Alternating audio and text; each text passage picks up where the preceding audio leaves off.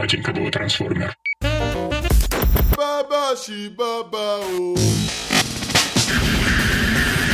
Здравствуйте, друзья! Сегодня мы записываем 12-й подкаст «Штаб-квартира» сам издата «Батенька ДВ Трансформер». Наша сегодняшняя тема – это алкоголизм и прочие зависимости. В студии наш сегодняшний гость, эксперт Александр Юрьевич Соцкий, психиатр-нарколог, заведующий наркологическим отделением э, Центра «Мой доктор» города Тулы. И наш штатный алкоголик Алексей Синяков, автор бессмертной инструкции «Как напиться на 1 доллар». Также с вами я, редактор раздела «Сплочение» и штатный граммар Наца Батеньки. И, как всегда, с нами молчаливо присутствует наш главный по звуку Федя Балашов. Федя машет рукой. Всем здравствуйте. Здравствуйте. Здравствуйте. Ну, начнем. Александр Юрьевич, расскажите, пожалуйста, какова ситуация в стране с алкоголизмом и прочими зависимостями? Ну, в целом, ситуация с каждым годом, я бы сказал, что не улучшается фактически. Может быть, какие-то по здравоохранению документы, отчеты и предоставляются с явным улучшением э, ситуации по зависимостям. Вот. Но я лично не вижу, например, чтобы люди стали мельче пить. Э, я, например, э, отслеживаю тенденцию, что алкоголизм активно пропагандируется в фильмах, сериалах и так далее. То есть лоббируется, можно сказать? Да, через матрицу алкоголизма прокатывается молодое поколение и готовится как бы зависимость изначально в том, что пить это нормально. Вы думаете, что это именно пропаганда, а не часть художественного образа? Например, Давлатов там или Ерофеев? Да, или это именно пропаганда? Те же самые интерны, универ. Э, я, например, считаю, что это пропаганда. Скрытая реклама для молодежи. Это мое личное мнение, но как бы все коллеги, с которыми я работаю, его разделяют. Давайте как-то сразу прям возьмем быка за рога. Александр Юрьевич, вот э, я знаю, что ты однажды давал интервью на эту тему. Может быть, ты сейчас нам тоже просветишь нас и наших э, слушателей. А что вообще человек заставляет пить? Почему? Почему люди пьют? Мы сейчас говорим не о тех людях, которые, как, например, я и Федя периодически выпивают, а о людях, прям вот тех, с которыми вы, Александр Юрьевич, работаете. Ну вот да, тут э, можно сказать, что пьют все, но не все подходят под определение алкоголизма или там алкоголики. Вот, хотя это может быть неправильное само слово, оно более бытовое, зависимый, правильно говорить. Вот, или алкоголь зависимый, например, так. Значит, э, возьмем бытовой пример, понятный для простого обывателя. Два человека, оба выпили. Как отличается один от другого? Кто, кто пьяница, допустим, э, а кто, а кто у нас алкоголь зависимый. Да. Я думаю, что пьяница чуть-чуть выпьет, в какой-то момент пойдет домой, если он не дома. А если дома, ляжет спать. Совершенно верно. Один человек, выпив, он останавливается, он будет пить чай, кофе, минералку, все что угодно, принимать душ, полотенце класть на голову. Но дальше он употреблять спиртное не будет. А человек, которому достаточно капли под язык и либо до гробовой доски, или до наркологической клиники, это и есть алкоголизм. Вот. Это и есть проявление алкоголизма. Так, это генетика, или это воспитание, или это обстоятельства, или от чего это от чего зависит? Почему одни останавливаются, а другие не останавливаются? Значит, существует э, несколько э, теорий того, почему пьют люди. Одна из теорий – это нехватка эндогенного алкоголя в организме – другая теория – это на уровне ферментов работает. И третья теория, она более такая, даже я бы сказал, не а психотерапевтическая. Это как способ реагирования человеческого индивиду, индивидуума на окружающую стрессовую ситуацию. Вот э, теории, которые нам преподавали, э, так скажем, на кафедрах после дипломного образования – как показывает э, мой опыт и практика, у меня стаж 12 лет, э, они не работают. Ни одна. Э, теоретически работают все. На практике я применение тем препаратам, которые зарабатываются под данную теорию, не вижу. Опаньки. Вот. Значит, если подходить к человеку как начинающему выпивать, как решающую свою личностную проблему уходом от нее через алкоголь, то вот так э, более-менее можно подойти более продуктивно к решению этого вопроса. Опять же, э, наркология является веткой психиатрии.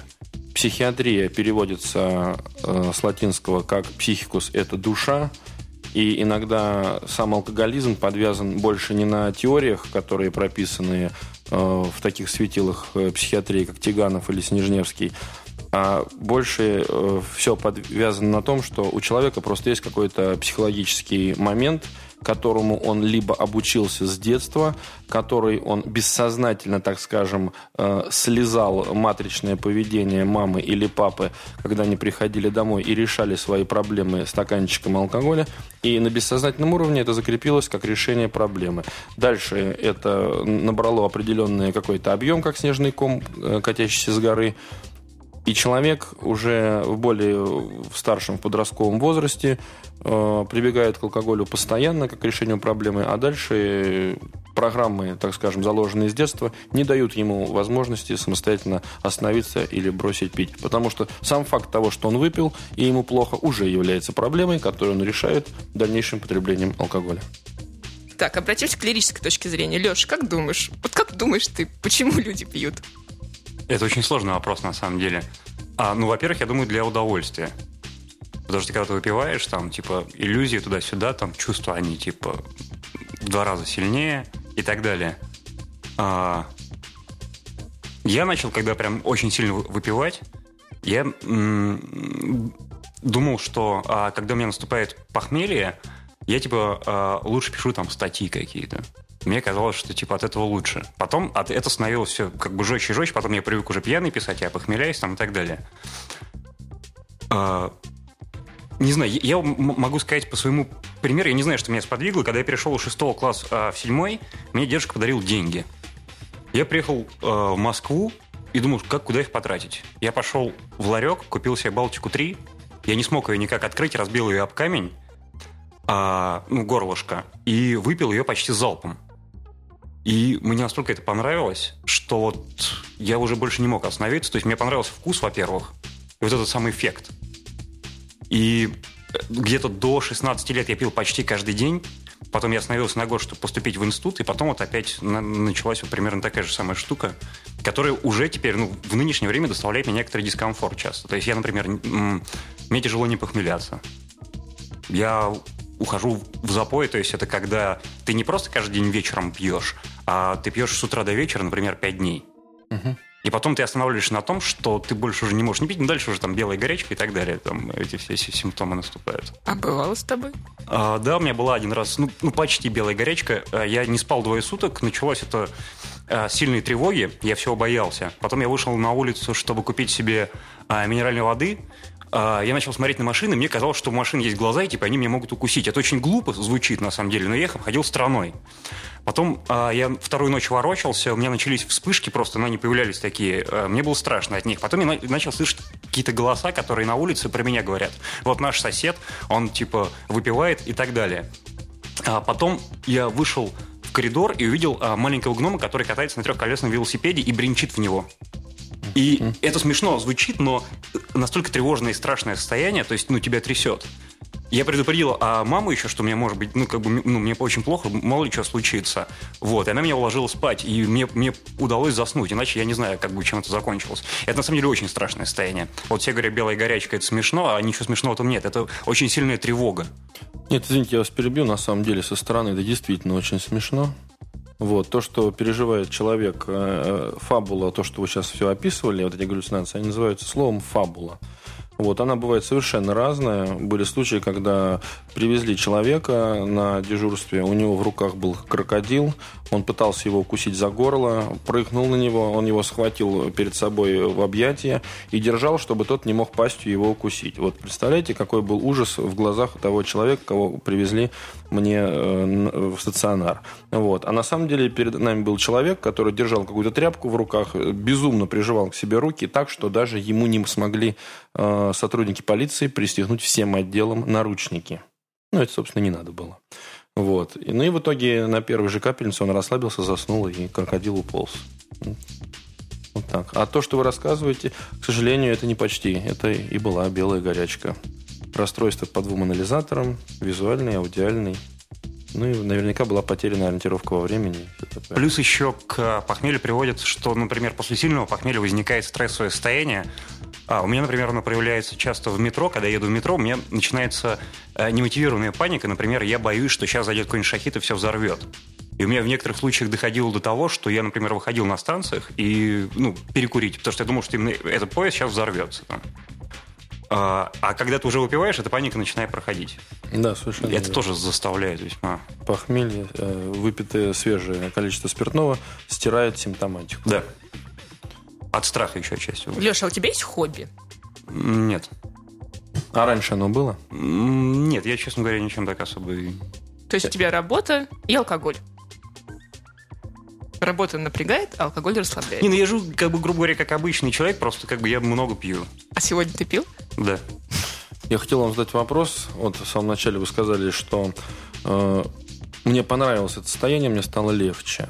Вот, э, нет, стало легче, это я придумал уже, да? Вы сказали, что мне пон- понравилось это состояние. Можете описать именно, почему вам это понравилось? Не знаю, ну, первое, вот это вкус, а после вкуса ну, я никогда такого не испытывал. Какое-то э, странное было помутнение. Ну, что и класс. Представляете, что седьмой класс. А смешанное с какой-то эйфорией и легкостью. Вот, легкость. Угу. Я заострю внимание наших слушателей на этом слове, потому что эта легкость и описывает имеющееся внутри каждого человека внутри психическое напряжение. И человек, э, каждый человек, который идет курить, выпивать, потреблять какие-либо другие психоактивные вещества, более сильные, так скажем, которые не относятся к алкоголизму, вот, они все снимают именно внутрипсихическое напряжение. И именно человеку очень приятно избавляться от этого внутреннего психического напряжения и чувствовать легкую эйфорию и комфорт. Другое дело, что пагубное влияние оказывает никотин, более сильный алкоголь, ну и гораздо более сильные это психоактивные вещества, такие, какие называются в народе наркотиками. Ну тут даже опять легкость, это даже в литературе. В переулке каждая собака знает мою легкую походку. Uh-huh. То есть, видимо, профессионалы знают, о чем говорят. Ну, да, совершенно. В алкоголизме. А вот есть же альтернативы? Да, это как раз вот то, что теряют люди или даже иногда родители это подавляют, так скажем, э, в своих э, чадах. Это занятие, которое называется в народе хобби. Вот если человек имеет какое-либо занятие, на которое он, э, так скажем, тратит свою психическую энергию или психическое напряжение, которое не приносит ему ни финансов, а приносит только какое-то духовное удовольствие, ну, я говорю о хобби, вот если есть данное занятие, то человеку легче переживать э, социально-бытовой стресс, который у нас накапливается в течение суток. Если же этого нету, то в нашем бессознательном накапливается, как яма с кирпичами, все социальные, социально-бытовые проблемы, и человек с ними живет. И ни, ничего, кроме того, как э, истерить, бить кулаком по столу, ломать, крушить квартиру, там ругаться с близкими у него нету. Да, можно попробовать что-то вот из, то, что, из того, что нам предлагает государство по телевизору. И как бы подсесть на это и этим жить дальше. Вот. Но можно просто вспомнить, чем вы занимались в детстве. Хобби, я не знаю, вышивание, Э, какие-то, э, ну, не тяжело сказать, у кого какое хобби. Каждый должен понимать сам, потому что, например, у меня это спортивная автоезда. Вот, лично мое хобби. Вы чем занимались в детстве? Скажите, пожалуйста, что вот вам доставляло какое-то удовольствие? Или чем, чем, вас, чем вас запретили заниматься? Что вам не дали делать уже Да у меня было совсем обычное детство, мне доставляло удовольствие игры в приставку, э, ну, что, в общем-то, тоже хобби. Ну, а что потом уже как В общем-то, что другая зависимость. Другая зависимость. По своему опыту могу сказать, что иногда мне помогало, а может быть, ну, я просто не часто к этому прибегал, а чтобы не пить, голодовка, например, на день. День ничего не кушаешь, просто пьешь воду. И желание само э, выпить, напиться, оно пропадало. Странно. теоретически объяснимо, мне тоже сейчас кажется, что это какие-то... То есть я просто не ел с утра, я, я, я чувствовал, что я не могу остановиться. Вот я, например, там третий день, там, вечерком... Так, это во время, нет. так скажем, запоя. Давайте вообще ну, дадим вот определение запоя. Давайте, да, дадим. Давайте дадим определение запоя. А, что такое запой? Многие говорят, я выпиваю 200 грамм пива на ночь там, или водки, э, чтобы заснуть, но я не алкоголик, я не пью. Так вот, а, запоем является любое похмелье на следующий день которое, если состоялось и продолжилось, то это запой. То есть фактически, если человек пьет два дня, то это называется запой двухдневный. Если человек выпивает по 0,5 пива каждый день, это запой. Ну вот я вижу, все схватились за голову вокруг меня. Товарищ читатель, я вынуждена признаться, что редактор раздела сплочения запойный алкоголик. Но тогда речь идет о запое, да. Вот. А, и голодовка угу. помогала как-то купировать вот это, вот это желание. Когда ты ничего не ешь, может быть, и даже она тоже приносит какое-то удовольствие. Может быть, когда отказываешься от еды. Вот, э, Нет, не тут с точки жить. зрения, мы сейчас немножко углубляемся в процесс пищеварения, но здесь просто еда, когда переваривается, она оттягивает на себя воду. А сам алкоголь, расщепляясь, он расщепляется в течение, там, у него 5 стадий химических, и каждая стадия на себя тянет воду, в прямом смысле слова, для ее, так скажем, существования. Поэтому, если еда с процессом распада алкоголя соединяются, то вам становится тяжелее. Если вы не едите и пьете просто воду, то, соответственно, вся вода уходит на ваше восстановление организма, вот и все.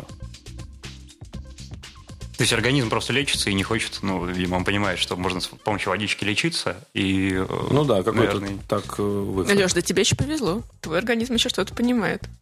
Александр Юрьевич, а вот мне кажется, такой же трепещущий вопрос, наверное, нашим читателям было бы интересно узнать, как, как похмеляться, чтобы не, не уходить в запой. Вот, вот, вот как, например, вы-то человек, живущий в Туле, и человек, живущий правильной жизнью почти. Ну, я скажу по секрету вам, что Тула является одним из э, городов, лидирующим по алкоголизму. Да, я понимаю. Я просто хотела объяснить, как мы-то вот, вот мы все здесь, кроме... Леш, ты считаешь себя алкоголиком? Да. Вот Леша себя считает алкоголиком. Мы вот, например, вот я и Федя, который сейчас улыбается, мы себя алкоголиком до сегодняшнего дня как-то не считали. Но при этом, как проходит время там, среднестатистического офисного планктона в Москве? Вечером в пятницу мы гуляем здесь по Камергерскому Кировскому и Кузнецкому мосту, потом в субботу некоторые заканчивают, а некоторые продолжают, потому что вроде как не, не сильно выпили, не очень плохо. И, в общем, как-то совсем уж прекращать приходится уже к вечеру воскресенья, потому что в понедельник на работу. Так вот, как похмелиться в субботу, чтобы не бухать до понедельника? Значит, э, если как похмелиться, чтобы это не было запоем, то ответ такой, похмелиться нужно один раз, то это получается на следующий день после пятницы в субботу. Да. Утром. И в понедельник вы гарантированно будете к работе очень хорошо себя чувствовать и выглядеть. Вот. Если вы, допустим, выпивали пятницу, субботу и воскресенье, и в понедельник нужно прийти на работу свежим, то здесь э, нужно применять комплекс. Это обильное питье, желательно это какая-то минеральная соленая вода. Вот Ессентуки прорекламируем невольно. Вот, хорошо помогает. Потом э, бабушкины рассолы, соленые все вещества, она не оттягивает на себя воду и просто отсорбирует, выводит из организма активно. Ну, я а не... есть нужно? Э, преимущество вот у нашего шеф-лобстера Егора Мостовщикова у него есть теория, что когда он обычно почему-то перед, опор, перед аэропортами напивается, и, и а потом очень тяжело лететь, поэтому он ищет везде Макдональдс и нажирается в Макдональдсе. И говорит, что ему от этого легчает. Преимущественно... Я забыл. Есть. Нужно, когда похмеляешься. Нужно, можно? Есть нужно во время похмелья преимущественно жидкую пищу, потому То есть супца. что да, я супца, опять возвращаюсь наверное. к воде, которая необходима для того, чтобы алкоголь распался и э, вышел. Не знаю, если сможете найти таблетки янтарной кислоты, она участвует в процессе. Никотинамид, я правда не знаю, в чем ее применять. В таблетках есть никотиновая кислота. Но от нее будет щипать от затылка до пят. Все, сразу предупреждаю, на протяжении нескольких часов. Хотя это все идет э, в стадиях распада алкоголя, и данные вещества участвуют как ферменты, катализирующие распад алкоголя. А вот некоторые люди аспирин шипучий пьют. Помогает или это самовнушение? Э, шипучий аспирин, э, витамин С, они стимулируют сосуды, происходит сосудистый спазм, повышается давление в сосудах, э, под большим давлением кровь пропихивается в прямом смысле слова к мозгам. Мозгам это становится легче от доступа кислорода. И поэтому временный эффект в виде облегчения, он, да, также кофе крепкий помогает. Но мы опять же говорим о том, я как врач-нарколог даю консультацию, как пить, чтобы потом похмелиться. Я вообще просто рекомендую столько не пить, чтобы приходилось ко всему к этому прибегать. Я еще могу дать плохой совет. А, помогает Спасибо. по моему личному опыту пригабалин, лирика, но с ней надо аккуратно, потому что а, от нее это? сильная зависимость бывает. Мама. Значит, человек предложил, я перевожу для тех, кто не знает, как с алкоголя э, перейти на Наркоту? наркотики, да, и чтобы этим самым избежать алкоголизма. Ну, небольшая дозировка, не 300 миллиграмм, а 150. Она Значит, с- э, боже снимает. упаси потреблять эти препараты, которые вы озвучили. Вот, я надеюсь, что их будут продавать по рецепту, и никто их купить не сможет. Надеюсь, Это что- страшнее, чем героин Что, считается. что нас не Да. закроет ни Роскомнадзор, ни Роспотребнадзор, ни Да. ФСКН. Есентуки, пожалуйста, Ессентуки. и бабушкин И рассол. И супца. Еще я где-то читал, мне весьма помогает, а, как в Древней Греции делали а, коктейль а, мед смешивается с соком лимона и разбавляется водой. Витамин С. И он приносит достаточно хороший тонус после вещества. прям сильного. Совершенно А, верно. И снимает головную боль, что самое главное. Вот она буквально прям быстро-быстро Об этом проходит. я и говорил. Да, расширение сосудов, я запомнила. Сужение. Сужение сосудов. В общем, да, Да, я, пон- я- я поняла. Ессентуки и супец. Все. Федя, мы готовы. Александр Юрьевич, скажите нам, пожалуйста, какие у алкоголизма существуют стадии? Их три. Первая, вторая, третья. Первая стадия э, характеризуется тем, что человек начинает эм, э, просто похмеляться. Он пьет запоем один-два дня и ну, соответственно, если он пьет второй день, это уже говорит о том, что он похмеляется. Вторая стадия э, говорит, э, свидетельствует о том, что человек начинает э, э, пить гораздо больше, у него повышается так называемая плата толерантности, то есть это дозы переходят з- от полулитра и выше, то есть это может быть и 2, и 3 литра крепких спиртных напитков. То есть 40 сначала, градусных. сначала он напивался пол-литра, потом, чтобы ему напиться и расслабиться, нужно уже больше. Совершенно верно. То есть он начинается привыкание. Да, вырабатывается алкоголь дегид- дегидрогеназа, э, которая расщепляет алкоголь, и массированный ее выброс в кровь приводит к тому, что человек выпивает 0,5 литра с горла и не пьянеет. Этот объем алкоголя успевает распасться за кратчайшее время. Э, Вот. э, Значит, третья стадия характеризуется тем, что снижаются все дозировки, человек деградирует как личность, э, он пьет в течение дня маленькими дробными дозами по 50-70 грамм, и максимальная суточная доза составляет всего до полулитра крепких спиртных напитков. И он уже, как говорится, в стельку. Да, он в стельку, и он уже, вот как говорится, что уже как личность, как человек, он распался и перестал существовать. На какой стадии вызываем наркологичку? Как правило, это первая, вторая стадия. А на третий тип уже не способен. На третьей стадии наркологичку, как вы говорите, вызывать, это значит, врач должен приехать к пациенту на дом. Э, Третья стадия уже привозит пациентов к врачу в стационар, потому что на дому таких пациентов лечить опасно. Хорошо. А вот, вот например, как бы первая, вторая стадия, приезжает наркологичка, что делает? Чем, как бы, чем, чем помогает? Как, как выводит из этого? Дезинтоксикация – это внутривенная инфузия растворов от э, 800 до полутора литров, как правило, лекарственных средств внутривенно, э, витамины, поддерживающие работу сердца препараты и вещества, ускоряющие распад алкоголя.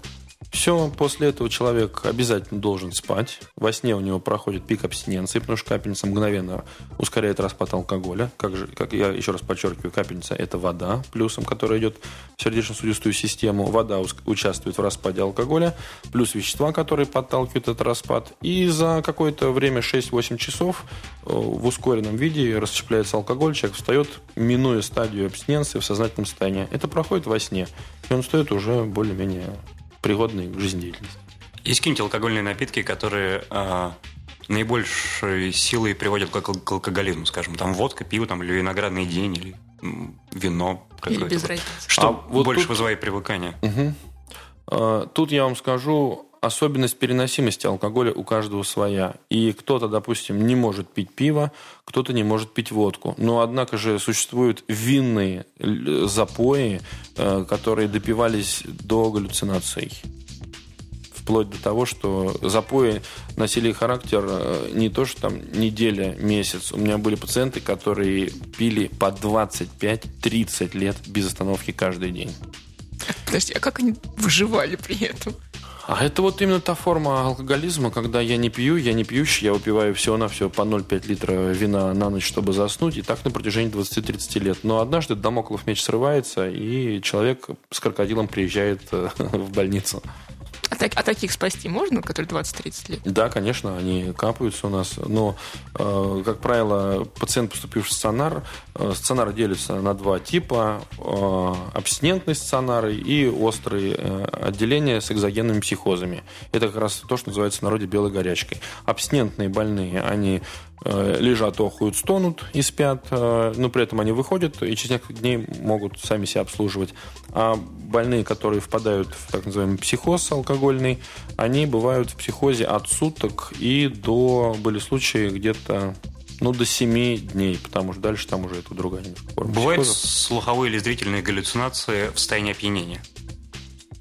А, если кондиция, так скажем, интоксикации дошла до того, что свежий алкоголь не снимает вот это вот галлюцинаторное напряжение, которое уже начинается при белой горячке, то да, бывает, что и э, в состоянии алкогольного опьянения это появляется, но это мы говорим о тех случаях, когда люди пьют по 10, по 15 лет. В случае абстиненции или то, что вы рассказывали в начале, у вас наверняка был синдром отмены, когда вы резко бросили. Я не мог просто вообще даже ничего есть, только воду пить. То есть никакого алкоголя вот, не вот, хотелось. Вот, вот, вот. То есть э, поступление белковой пищи у вас было остановлено уже организмом, вам поступало упала вода, вы не пили спиртное, и на фоне отмены у вас развился э, именно синдром белой горячки.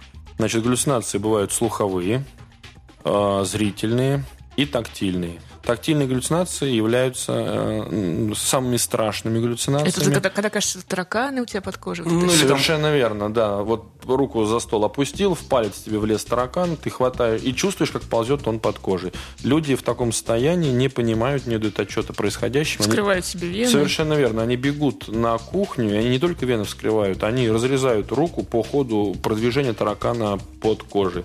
Поступали люди, у которых рука была похожа на макарон, она просто была вся изрезана. И хирурги не могли ее зашить, так как человек находился в белой горячей. Это ужасно. А среди наркологов много э, алкоголезависимых?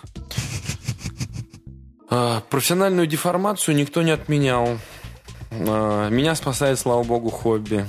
Но даже по работе старшие коллеги, кому 50 лет, 60, к сожалению, иногда бывают случаи даже гибели людей, занимающих всю жизнь наркологией именно от алкоголизма.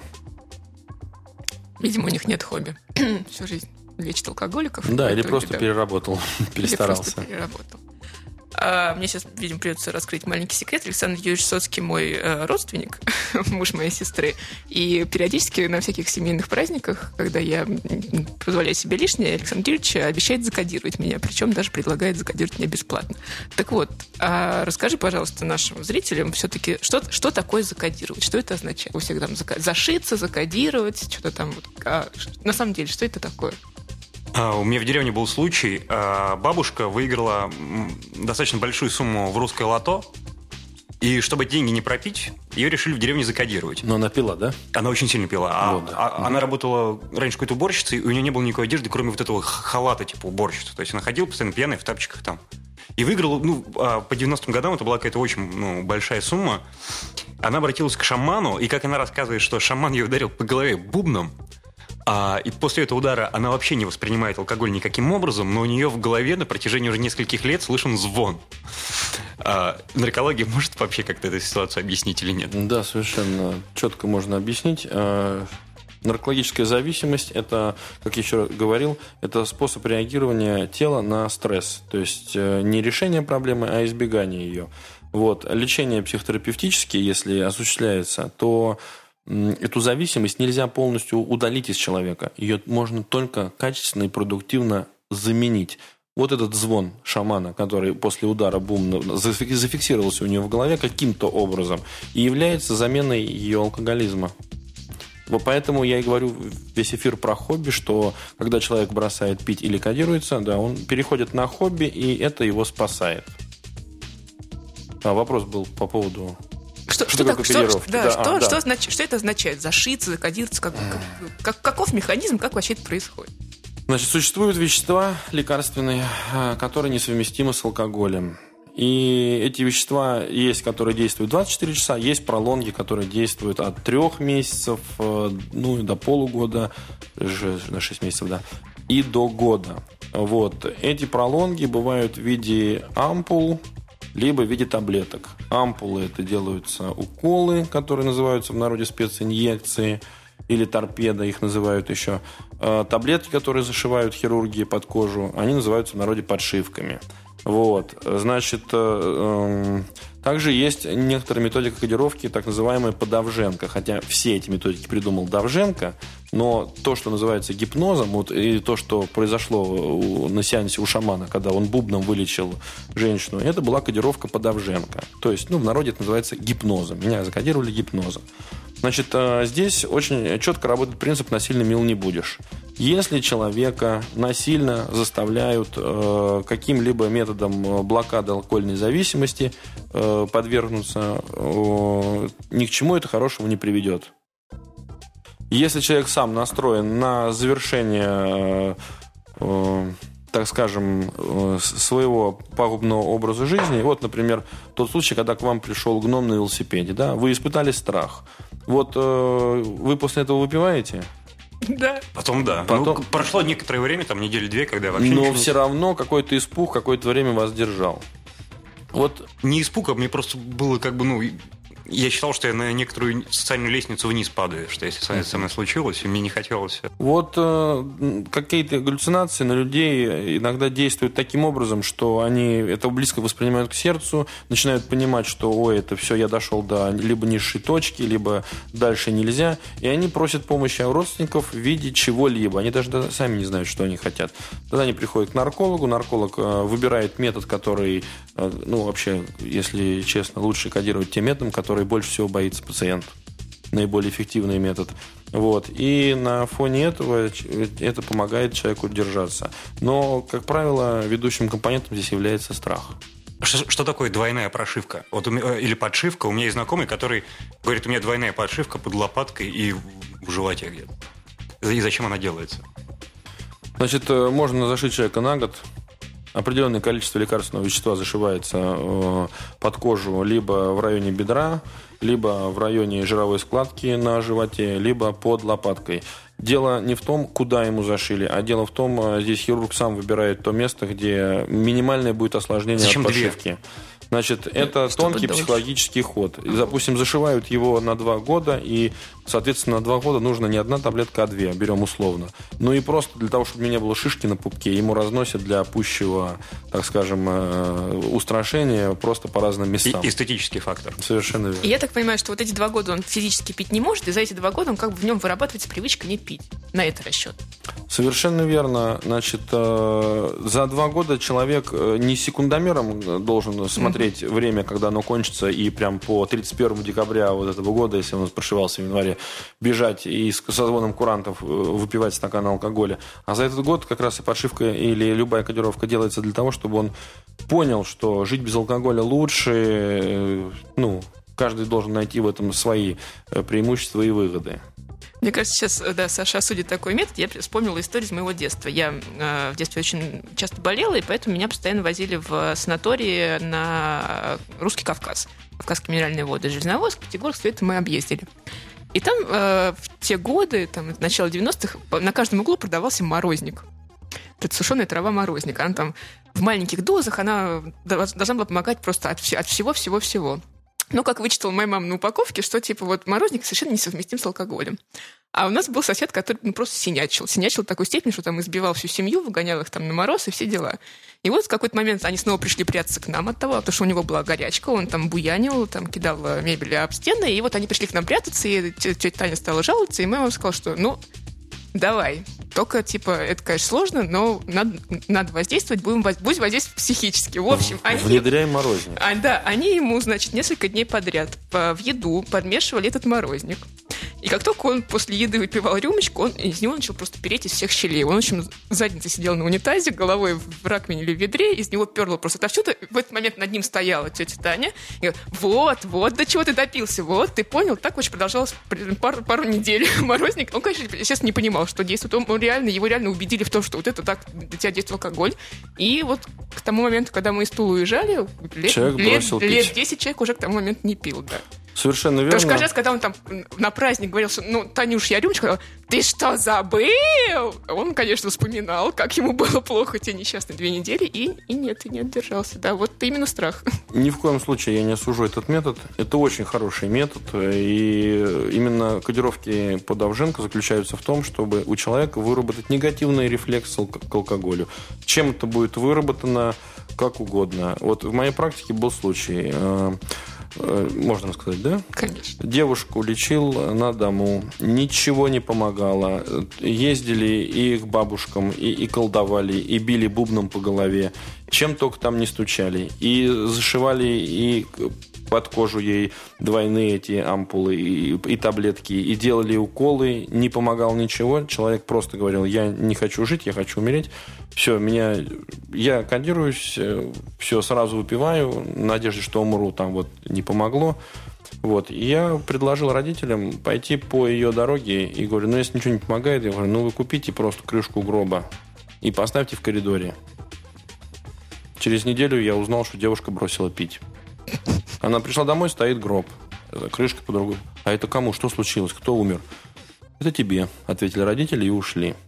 Ее так это проняло, что она просто самостоятельно, без капельниц, без моей помощи бросила пить. Вот, что называется, пальцем в небо. У каждого человека есть своя кнопка, и врач-нарколог ее желательно должен найти, чтобы именно вот на этот момент, в нужном месте, в нужное время, что называется, кодировка проходит у всех по-разному. Кто-то однажды переносит какой-то э, остеохондроз, защемило кому-то спину. Человек подумал, что это сердце. Бабушка прошла и сказала, допился мелок, вот теперь и сдохнешь в муках. И человек бросил пить. Вот кто-то подшивается 10 раз, кто-то кодируется 20 раз и ничего не помогает. А где-то вот такое вовремя нужное ставленное слово, и люди бросают пить до конца своей жизни. Леш, нет желания бросить пить? Ну, Или купить гроб. Периодически она появляется. Ну, я боюсь, что гробы сейчас, наверное, очень дорого стоят. 4 500. Всего? Да. Не полировка дерева. Извините. Интересующий меня вопрос. А, сколько не кодировали Высоцкого, например, ничего не получалось. В чем причина там была? Вы как-то, ну, может быть... А, я могу ответить на этот вопрос. Когда я родился, Высоцкий умер. К сожалению, я его не лечил, поэтому, к сожалению, продуктивно ответить на него не смогу. Существуют люди некодируемые? Ну, как, да. мы уже, как мы уже услышали, что чтобы человек закодировать, да. он должен этого хотеть. Те, кто не хочет э, бросить пить. Те, кто сознательно пьет и говорит, пил, пью и пить буду. И... То есть Леша. Значит, э, но для на таких людей, как говорится, и на вас найдем управу. Вот именно э, очень хорошая методика, вот как мы сейчас, можно так сказать, методика морозника. Также существуют, например, лекарственные препараты, которые можно добавлять э, в еду таким людям, естественно, незаметно для них. Вот. И с каменным лицом говорить, что все, мелок допился. Это Э, дело... Но тут организм еще сам чувствует, как, как бы он же сигнал дает, да, что надо чувствует. А можно добавлять э, в алкоголь мочегонное, можно в алкоголь добавлять слабительное, и тогда человек очень четко почувствует, что алкоголь действительно вредит его организму. И э, через там, 5, 7, 10 дней он щелкнет где-то у себя каким-то пунктом, что «Ой, а не от алкоголя ли это у меня?» И тогда он сам захочет кодироваться, поверьте. А может ли подобная зависимость возникнуть не от алкоголя, а ну, не от алкогольных напитков, а, например, от кофе? Вот некоторые говорят, я зависим от кофе. Кофеман. Зависимости... Э... Это они как бы притворством занимаются, да? Нет, что... у вас вопрос очень к наркологии конкретный про кофе, ну, но в то же самое время он очень глубокий там на зависимости в МКБ-10 это шифры болезней. Э, количество зависимостей, если я не ошибаюсь, э, их э, последнее это F19. Вот у нас идет с первой, с F10 по F19. Это 10 разновидностей зависимостей. Это и седативными средствами, и снотворными, там также и никотиновая зависимость. Ну, я все на скидку не назову, но их очень много. И человек может быть зависим, и даже он может быть зависим от своего хобби. Но главное, чтобы зависимость не вредила его организму, была контролируема и управляема. Вот что самое главное. И также э, алкоголь и вина веритас, это латинская истина в вине. Э, тут можно сказать, что алкоголь... Э, является про тот форму употребления алкоголя, о которой мы говорим, он является пагубным и вредным для организма. Но однако же, если это дозировки, так скажем, э, терапевтические и минимальные, например, в пожилом возрасте для того же, для сердечно-сосудистой системы, для, так скажем, для улучшения работы, даже нужно принимать какие-то минимальные дозы, понимаете? Вот, поэтому основная задача это чтобы не было беды. Да. А с какого возраста да. примерно можно начинать? Ну, чтобы не было вреда для роста там, организма. Вы знаете, я, наверное, отвечу по нашим законам российским с 18 лет. А водку с 21. А водку с 21. А вот как-нибудь соотносится э, алкоголь зависимость и никотиновая зависимость? Я вот, например, как бы как, как человек, который бросил курить, чаще всего курить хочу вот именно когда выпью. А пока не выпью, обычно даже не очень хочется. Вот либо какая-нибудь совсем стрессовая ситуация, тогда я берусь курить. Либо вот э, я выпиваю, никакого стресса у меня нет, как бы я там не, не запойно выпиваю, а там с девчонками в пятницу вечером, но прям раз и хочу снова курить. Ну, вы, собственно, задавая вопрос, на него и ответили. Стрессовая ситуация является и определяющим фактором. Ну, в а. пятницу у меня никакого стресса нет, мне просто захотелось выпить. Вот там бокальчик вина. Выпил бокальчик вина и сразу хочу курить. Прич... Вот мы, неделю мы, не хотела, мы, а выпила и хочу. Мы говорим шаблонными фразами. Захотелось выпить. Здесь немножко работает другая Ах, при... причинно-следственная связь. Понятно. Первое. Я отработала неделю. Второе. Я почувствовала усталость в своем теле. Третье. Я захотела снять эту усталость. А ничего, что винишка просто вкусненькая. И способ вкусненький, это торт шоколадный на мой вкус. Вот. И четвертое, я захотел снять стрессом той формой, которая мне, допустим, в данный момент ближе. Это алкоголь. Я, например, завел машину спортивную, которая у меня 7 дней стояла, 5 дней стояла. Все, газ в пол, земля до второго этажа, и я погнал. Вот. Я тебя видел пьяным. Спасибо. Надеюсь, не за рулем? Нет. А можно по секрету рассказать, вот многих очень интересует вопрос. Что менее вредно, а зависимость как в России или, грубо говоря, зависимость как в Голландии? Вот что для организма менее. Если, например, каждый день пить или каждый день ходить в кофешоп? Да, мы сейчас про траву. Я понял, но мне кажется, что психоактивные вещества, которые действуют непосредственно на кору головного мозга, они более вредные, чем даже те, которые начинают свое воздействие на центральную нервную систему, ну пусть там через печень или другие органы. Ну, правда, что от травы становятся тупыми? Совершенно правда. Да, причем даже были такие случаи, когда у меня была распутная молодость, э, я не всегда был замужем, я общался Женат. с... Что я Ты не всегда был женат. А, да, извините. Замужем, точнее, я не был, чего. Я только женат, все впереди. Значит, э, э, были люди, с которыми я общался, и я, например, знал людей, которые вот сегодня они были такими, да, а потом они начали курить траву. И через некоторое время я, не зная того, что человек начал курить траву, я спрашиваю, а ты курить не начал? А, ну, а откуда ты узнала? Ну, вот таким же голосом. Он откуда узнал? «Ну, ну, как сказать человеку, что ты просто тупой стал? Вот. Вот и все. Вот я считаю, что я ответил на ваш вопрос. Какой наркотик самый безвредный? Хобби. Пропаганда хобби в прямом эфире. Нет, это правильно. Значит, э, есть еще некоторый тонкий момент. Э, я постараюсь сейчас его, если мне получится, объяснить.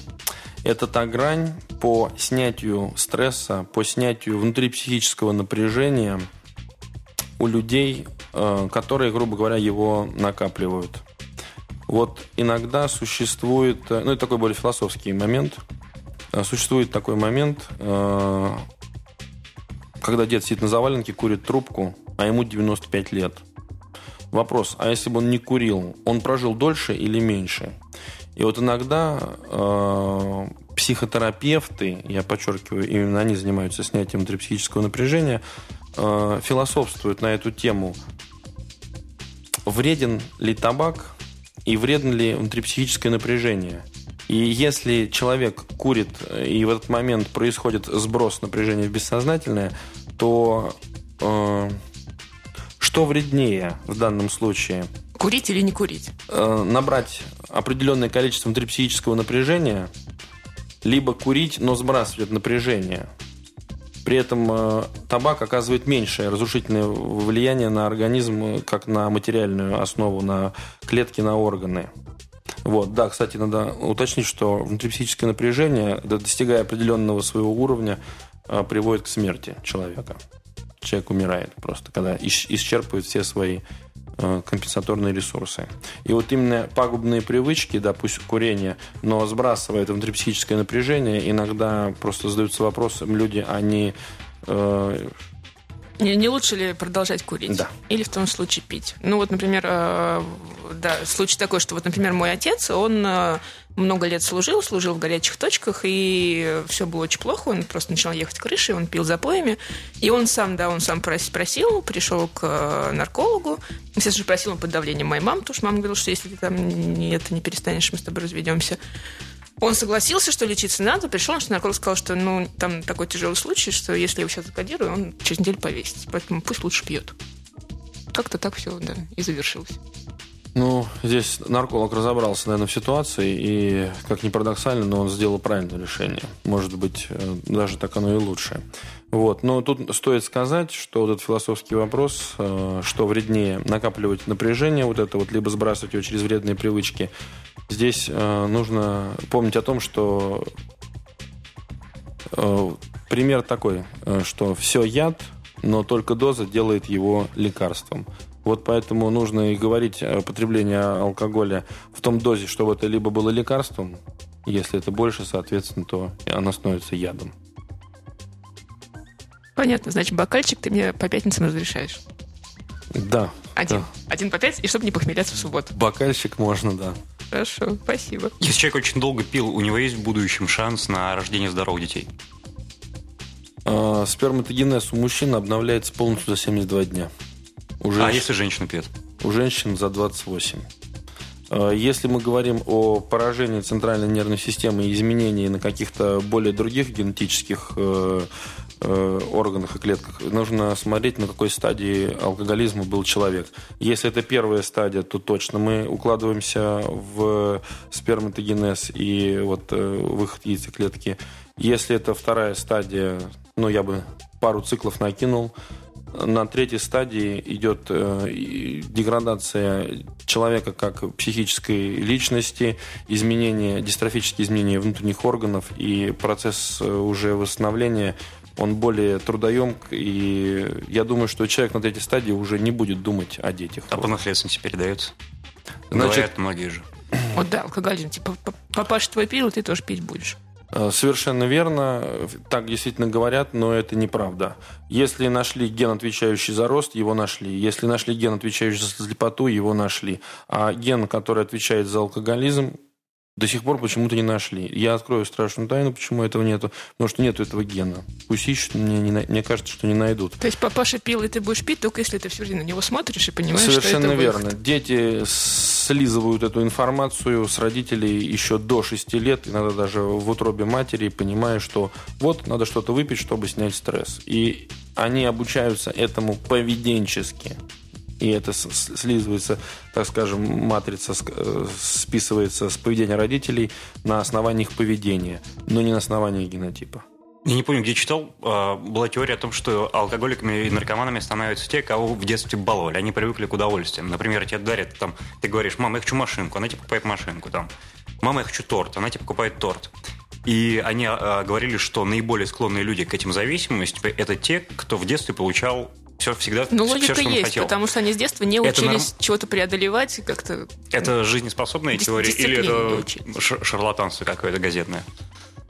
А, в этом есть доля правды. А, золотая молодежь а, которой не к чему стремиться и у которой все есть априори, если там норковые мы памперсы выбрасываем, а там выбрасывают норковые пеленки, то, конечно, действительно нет цели у людей, кроме как развлечения и удовольствия. И, а, а во всех клубах э, крутятся именно э, люди, которые пытаются в свой бизнес грязный втянуть именно людей, у кого есть деньги. Это одна из, так скажем, дорог, по которой в большинстве случаев идут э, вот именно эта группа людей.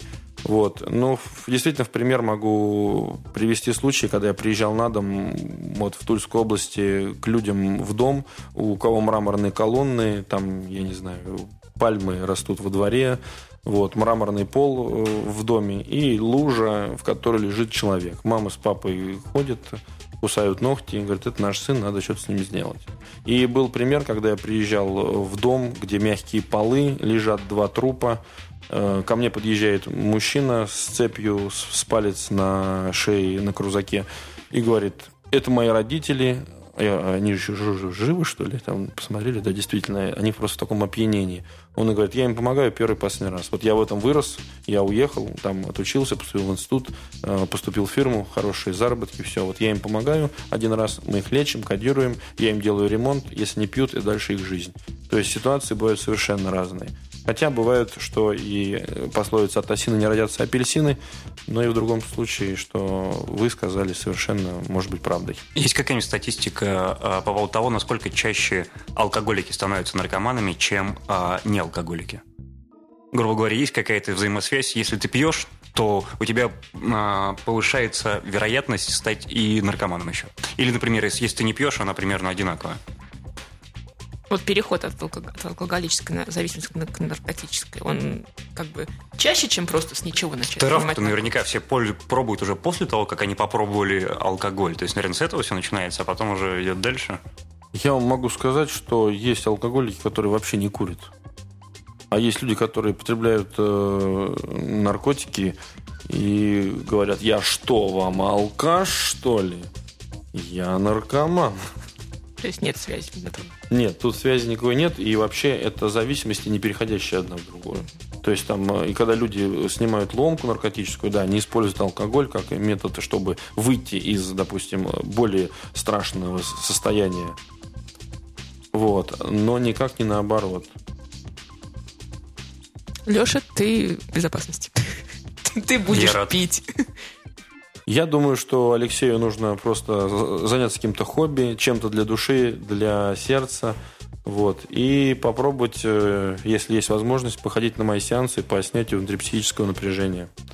Проходят они в медицинском центре «Мой доктор», город Тула, улица Болдина, 74. Э, номер телефона 8 910 557 5678. А вот насчет того, что Леша кажется, что там э, в похмелье или даже выпив, он более продуктивен. Вот, вот это вот, вот эта теория, что талантливые там э, творческие люди, они пить будут и не пить не могут. Я вот, например, когда я училась в литературном институте имени Горького, то есть такой очень, очень творческий вуз, чуть ли не самый просто творческий, и когда мы пришли на первый курс, у нас были люди, которые были уже довольно взрослыми, а были люди, как я, типа, после школы, и мы все были очень удивлены, когда наш мастер то есть как бы писатель, который взял на свою мастерскую, нам сказал, что каждому из вас я прощу не больше трех запоев в год. И мы такие, типа, а зачем вообще, зачем вообще? И нам такие старшаки, типа, да, вы сейчас первый год попишете, все у вас попишется, а на, второй, на втором курсе поймете, что пока не выпьете, ничего у вас не напишется. Я отвечу на ваш вопрос. Вопрос понятен. Человек, когда начинает выпивать, э, он входит в определенную стадию измененного состояния сознания. И одно из состояний, вот в этом измененном состоянии сознания, идет, так скажем, притуплевание внимания. Не концентрация, а именно притуплевание. Это тот момент, когда нельзя садиться за руль, но в данном случае за счет вот этого притуплевания э, внимания человек не отвлекается на то, что там хлопнуло во дворе, где-то там тормоза завещали, где-то там каблучки женские там по улице весной прошлись, женский смех там, к примеру, допустим, если мешает. К примеру, в данном состоянии он может четко сосредоточиться в том направлении мысли, которое ему нужно. И здесь он получает, конечно, определенный эффективный результат. Но состояние непродолжительное, короткое и как муза вылетает быстро, улетает еще быстрее. Вот так вот, Леш. Нужно просто по чуть-чуть. А, дорогие друзья, мы завершаем запись этого подкаста. Не знаю, как вам, нам было очень интересно. Спасибо, Александр Юрьевич. Это было очень познавательно. Да, спасибо. спасибо. спасибо, Леша. Спасибо. Да, нам было очень интересно. А, Еще раз напомню, что у нас в студии был Александр Юрьевич Соцкий, психиатр-нарколог Центра «Мой доктор» город Тула, наш штатный алкоголик, творческий человек Алексей Синяков, а, редактор раздела сплочения и статной граммар нации батеньки Саша Нелюба и наш главный по звуку Федя Булашов. Мы прощаемся с вами. И даже отрезвел.